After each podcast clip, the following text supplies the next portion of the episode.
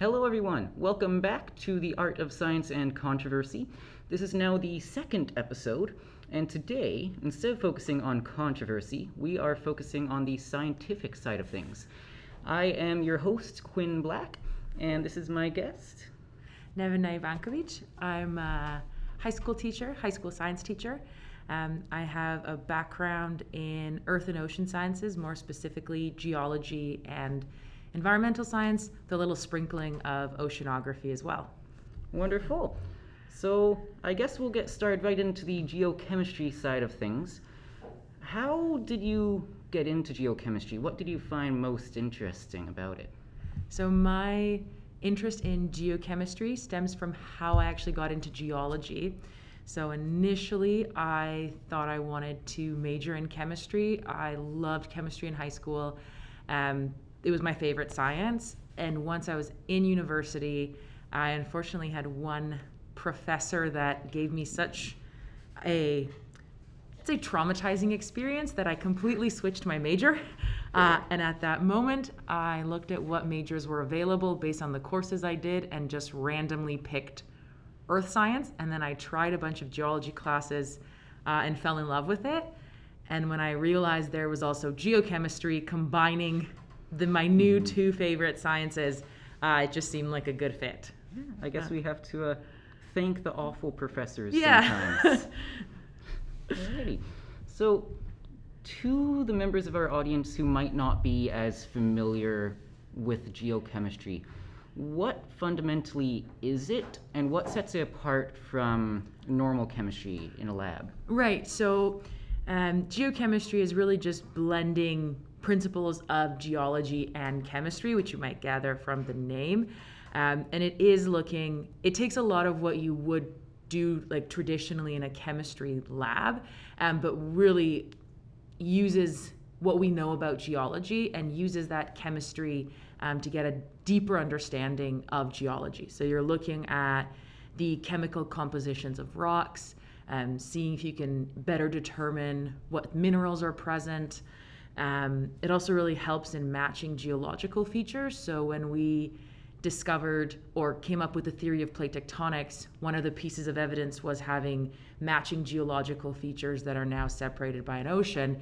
And without geochemistry, we could have we couldn't have proven uh, that they had similar compositions or even the same compositions. I see. So, for example, if you had a volcano erupted and then the magma was split onto two different plates and drifted apart, you could tell by the arrangement of the molecules. Exactly. Um, and even so, we have, for example, the Appalachian Mountains in Canada that are the exact same geological composition as the mountains in um, England, I think Scotland, and Norway. And obviously are separated by an ocean now. So it helped us prove that at one point those mountains formed and then the plate split apart uh, and that was filled in with ocean. That's fascinating. So, why why do we study geochemistry? It could be useful for matching plates and stuff like that. I can see, but how is it applied to everyday life? Right. So that's where we. I mean, there's a couple different layers to it. So one, as with everything with science, just general deeper understanding mm. is always a goal. Um, but it is important for ep- economic reasons. Uh, so especially in a province like BC with mining. Um, so if you understand the chemical composition of a mineral, um, it helps you understand how it forms. And so if we if we analyze the rocks in an area and we find that they have a specific chemical composition, it'll indicate whether it's a likely source for a mineral to be deposited. So if you're looking for copper, for example, you're going to look for specific minerals that have copper. Um, and just make sure that those elements are present in the ground. And if you find them in high concentrations, um, then you know to start searching for a deposit.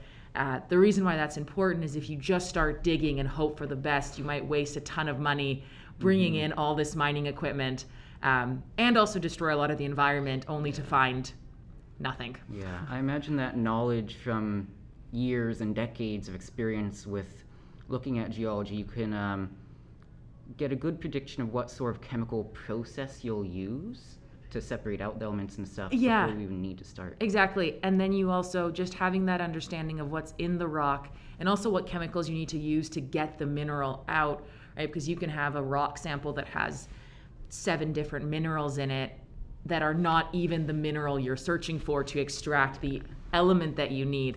Um, so the better you understand the chemistry of it, the better, the easier you can extract it, and the higher yield you could get. Yeah, wonderful. And And actually, just to go on that, there's also safety. Uh, so you were mentioning the volcano earlier. Um, looking at the geochemistry of volcanoes will indicate whether it'll be an effusive or uh, explosive eruption. So effusive eruptions, they're quite calm; they'll just sort of pour out. Um, and we also know, depending on the chemical composition, how close is it is it to erupting. So will when will the eruption occur? Even if it's a calm eruption it's still a lot of damage and lava is pretty hot. No one can survive it. So you can evacuate the area um, and especially for the explosive ones you have um, these pyroclastic flows that can be over 400 degrees celsius um, upwards of 700 degrees celsius even that's moving over 200 kilometers an hour. Um, and so you need to evacuate an area if you know something like that's going to erupt. And testing the chemistry, you can you can better understand when the eruption will occur. Well, that's interesting. Yeah. And for anyone who might not know, pyroclastic flow, basically just the, uh, I guess, debris flowing down like a massive dust Yeah. cloud. So what ends up happening is um, if the so you have different kinds of uh, lava um, or magma while it's still underground, and if it is silicious, so if it has a lot of silica in it, um, then basically what happens is it almost becomes very sticky, and it doesn't let any gases leave. So these gases start to build up. And when it's deep under pressure, the gases are dissolved within the magma. But as soon as it gets closer to the surface, these gases start to bubble up to the surface, basically. Um, and it would be the equivalent of shaking up a pop can and then opening it. So, because you have these gases that are now under pressure and they want to be released, but because the magma is so sticky, they can't. So, when it finally has a little crack, uh, in the rock, then it's just an explosive process. Again, similar to shaking up the can and then opening the lid and, well, getting everywhere. I really like that analogy. I'll have to remember that. so, what, um, as far as effects on like building and stuff like that, what can we tell from geochemistry about the ground we build on and the challenges that variations may pose to us? Right. So there is also um, maybe not as much for always necessarily building, uh, but it's the soil. So geochemistry also analyzes the chemistry of the soil and looking at how healthy the soil is. And um, a lot of that is really important, not just for agriculture, where, course, if the soil is more fertile and healthy, uh, crops will grow better, but also for forest health. So it's vital when we're monitoring forest health. Um, and the other thing for human perspective, if the soil quality is poor and we're monitoring the geochemistry and we're noticing that something is leaching nutrients out of the soil, um, it means that the trees will be weakened. If the trees are weakened, then their roots don't hold the soil. And if that doesn't work, then we have landslide dangers. So when we're monitoring even the health of the soil, um, it'll also determine how easy is it for a landslide to occur. Um, and then that can tie into building because if we have soil instability, if you build a large house, now you're maximizing that instability and just really increasing the chance of the landslide occurring. Wow. Um, so it can, it can, it, it's not directly related, but based on the health of the soil, it, it, it, I guess, it determines how good the ground will be for building. Mm-hmm. Yeah, so geochemistry, I guess, doesn't just help with the literal chemical side of things, but it also tells you ground stability and so many other things for everything from agriculture to the weight of buildings on a hill. Exactly. And I think that's that's what I quite enjoy about geochemistry is it looks at all these geological principles um, and it uses chemistry as the evidence to support these principles. Um, and so you have a lot with geology. Um, it's a lot more observational, And then when you add in geochemistry, you can actually take those samples to a lab and everything that you were observing and that you think is happening, you can find more evidence to support um, those observations. Wonderful. So it's like yeah. a justification, evidence based system. It's awesome. Yeah. So, how then might those sorts of macroscopic features um, be relating to like the mountains we see? So, how can these tiny little chemical reactions way down in the earth end up determining whether we end up having massive sprawling plains or mountains? Right. So for that, um, there's sort of two things that you can look at. Is that um, you know whatever ginormous feature you see, like a mountain, um, even Mount Everest, right? Fundamentally, it's made up of rocks, and those rocks are made up of minerals. And um, the specific combination and the chemical composition of those minerals uh, really determines what kind of a mountain you have. So, whether you have a granitic mountain that's mostly granite will depend on what minerals are present. And what minerals are present really depends on their chemical composition. Mm-hmm. Um, and it's also fascinating to me that we have about eight mineral, or sorry, eight elements that make up pretty much all the minerals on the planet. Um, and so it's just almost all the minerals are a combination of oxygen, silicon, aluminum, iron, calcium, sodium, potassium, and magnesium. And then the way that they will react together um, with a couple other maybe minute trace elements will determine what minerals are present, and then that can completely change the composition of a mountain. And based on the composition, it'll change how it holds. So, how strong are the rocks versus um, how weak they might be. So that'll determine, you know, whether you have this mountain that's going to last a longer time or whether it'll erode quickly and become a plain much faster. Mm-hmm. Um, and so those erosion rates really determine what the geological landscape will look like.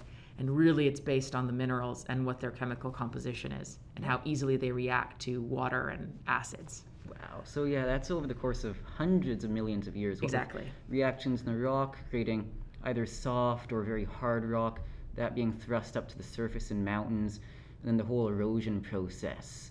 So whether or not you have mountains or you have plains may take many hundreds of millions of years. Exactly, and that's one of the thing.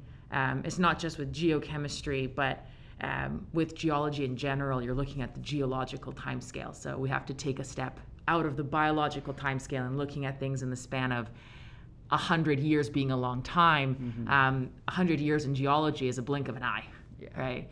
Um, yeah, a so, mountain would barely erode a meter or two. Yeah, and I mean, most erosion, I would say a fast erosion would be closer to a couple centimeters a year. So yeah, we're not we're not looking at a lot. wow, wow, yeah. Huh. So where can people go if they're interested in geochemistry, if they want to learn more, what can they learn about geochemistry just looking at the environment around them and their local landscape as well as maybe any online resources? Mm. Number one, if they're a high school student, especially if they attend West Van Secondary, they should take geology with me. Oh, yes. um, but um, if not, it's actually cool because there are some geo tours. So BC has three. One of them is in Richmond. And Geo Tours is basically like taking a tour around Vancouver and seeing sites, except it's all geology based. So, unfortunately, it's not specifically geochemistry, but if you are mm-hmm. interested in geology, um, geo tours are a great way to see it. Um, also, Nature Vancouver, it has uh, self guided geotours for Cypress, Seymour, and Stanley Park. So they kind of provide you with all the information, and then you can kind of walk around the area and actually see all the different uh, geological features. Oh, I see. That's really yeah. cool. So those are really cool opportunities. Um, there are so for geochemistry specifically, there is a free journal. It's called Frontiers in Earth Science. Um, the downside is I it's hard to read, especially if you don't have a bachelor in yeah, geology. Too much science jargon. It's yeah, it's a it's very jargon based, and honestly, you need at least your first year of of university chemistry uh, to get the chemistry that's involved, and then also the geology on top of it. Same thing with the Journal of Geochemistry. that one also isn't free, and it's it's it's made for people with masters and PhDs. Yeah. Um, so the other option is there's a textbook. It's called Physical Geology, and it's on this website called opentextbc.ca, and it's a free textbook. Um, if you are interested in general about geology, it is based on Western Canada, so it has a lot of local examples. Um, highly recommended. Again, it is free and it is way more user friendly. So I would say that's more at like a grade 12 science yeah. level. So as long as you've done at least some high school level science, it it's a good textbook. Oh, perfect. Yeah. That's good to know. And I guess any much more general questions, the good old Google is always wonderful. Yes, for. of course. yeah, just make sure your uh, articles are valid and peer reviewed, I guess. Yeah, pretty much. And there's always, I think it's Google Scholar if you're looking for something oh, more, good. more academic. I'd mm-hmm. say, yeah. Wonderful. Well, it's been um, an absolute pleasure to talk to you about geochemistry today. Um, any last comments, anything like that? Just that rocks are more entertaining than you think. Honestly, I would have to agree. After taking Earth Science hmm. with you, there's a lot to know. Yes. It, it is very interesting. And smashing them is fun too. this is this is true. You guys can follow the theory of art. Ugh, I hmm. always do this every single time. I don't know why. The art of hmm. science and controversy on Instagram.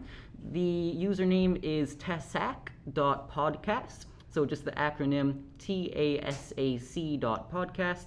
And I do post there relatively regularly whenever I have a new episode released. So if you are interested, go and follow me there. And by all means, let me know any future recommendations you would have for topics. And on that note, I guess we'll see you guys next time. Bye. Bye.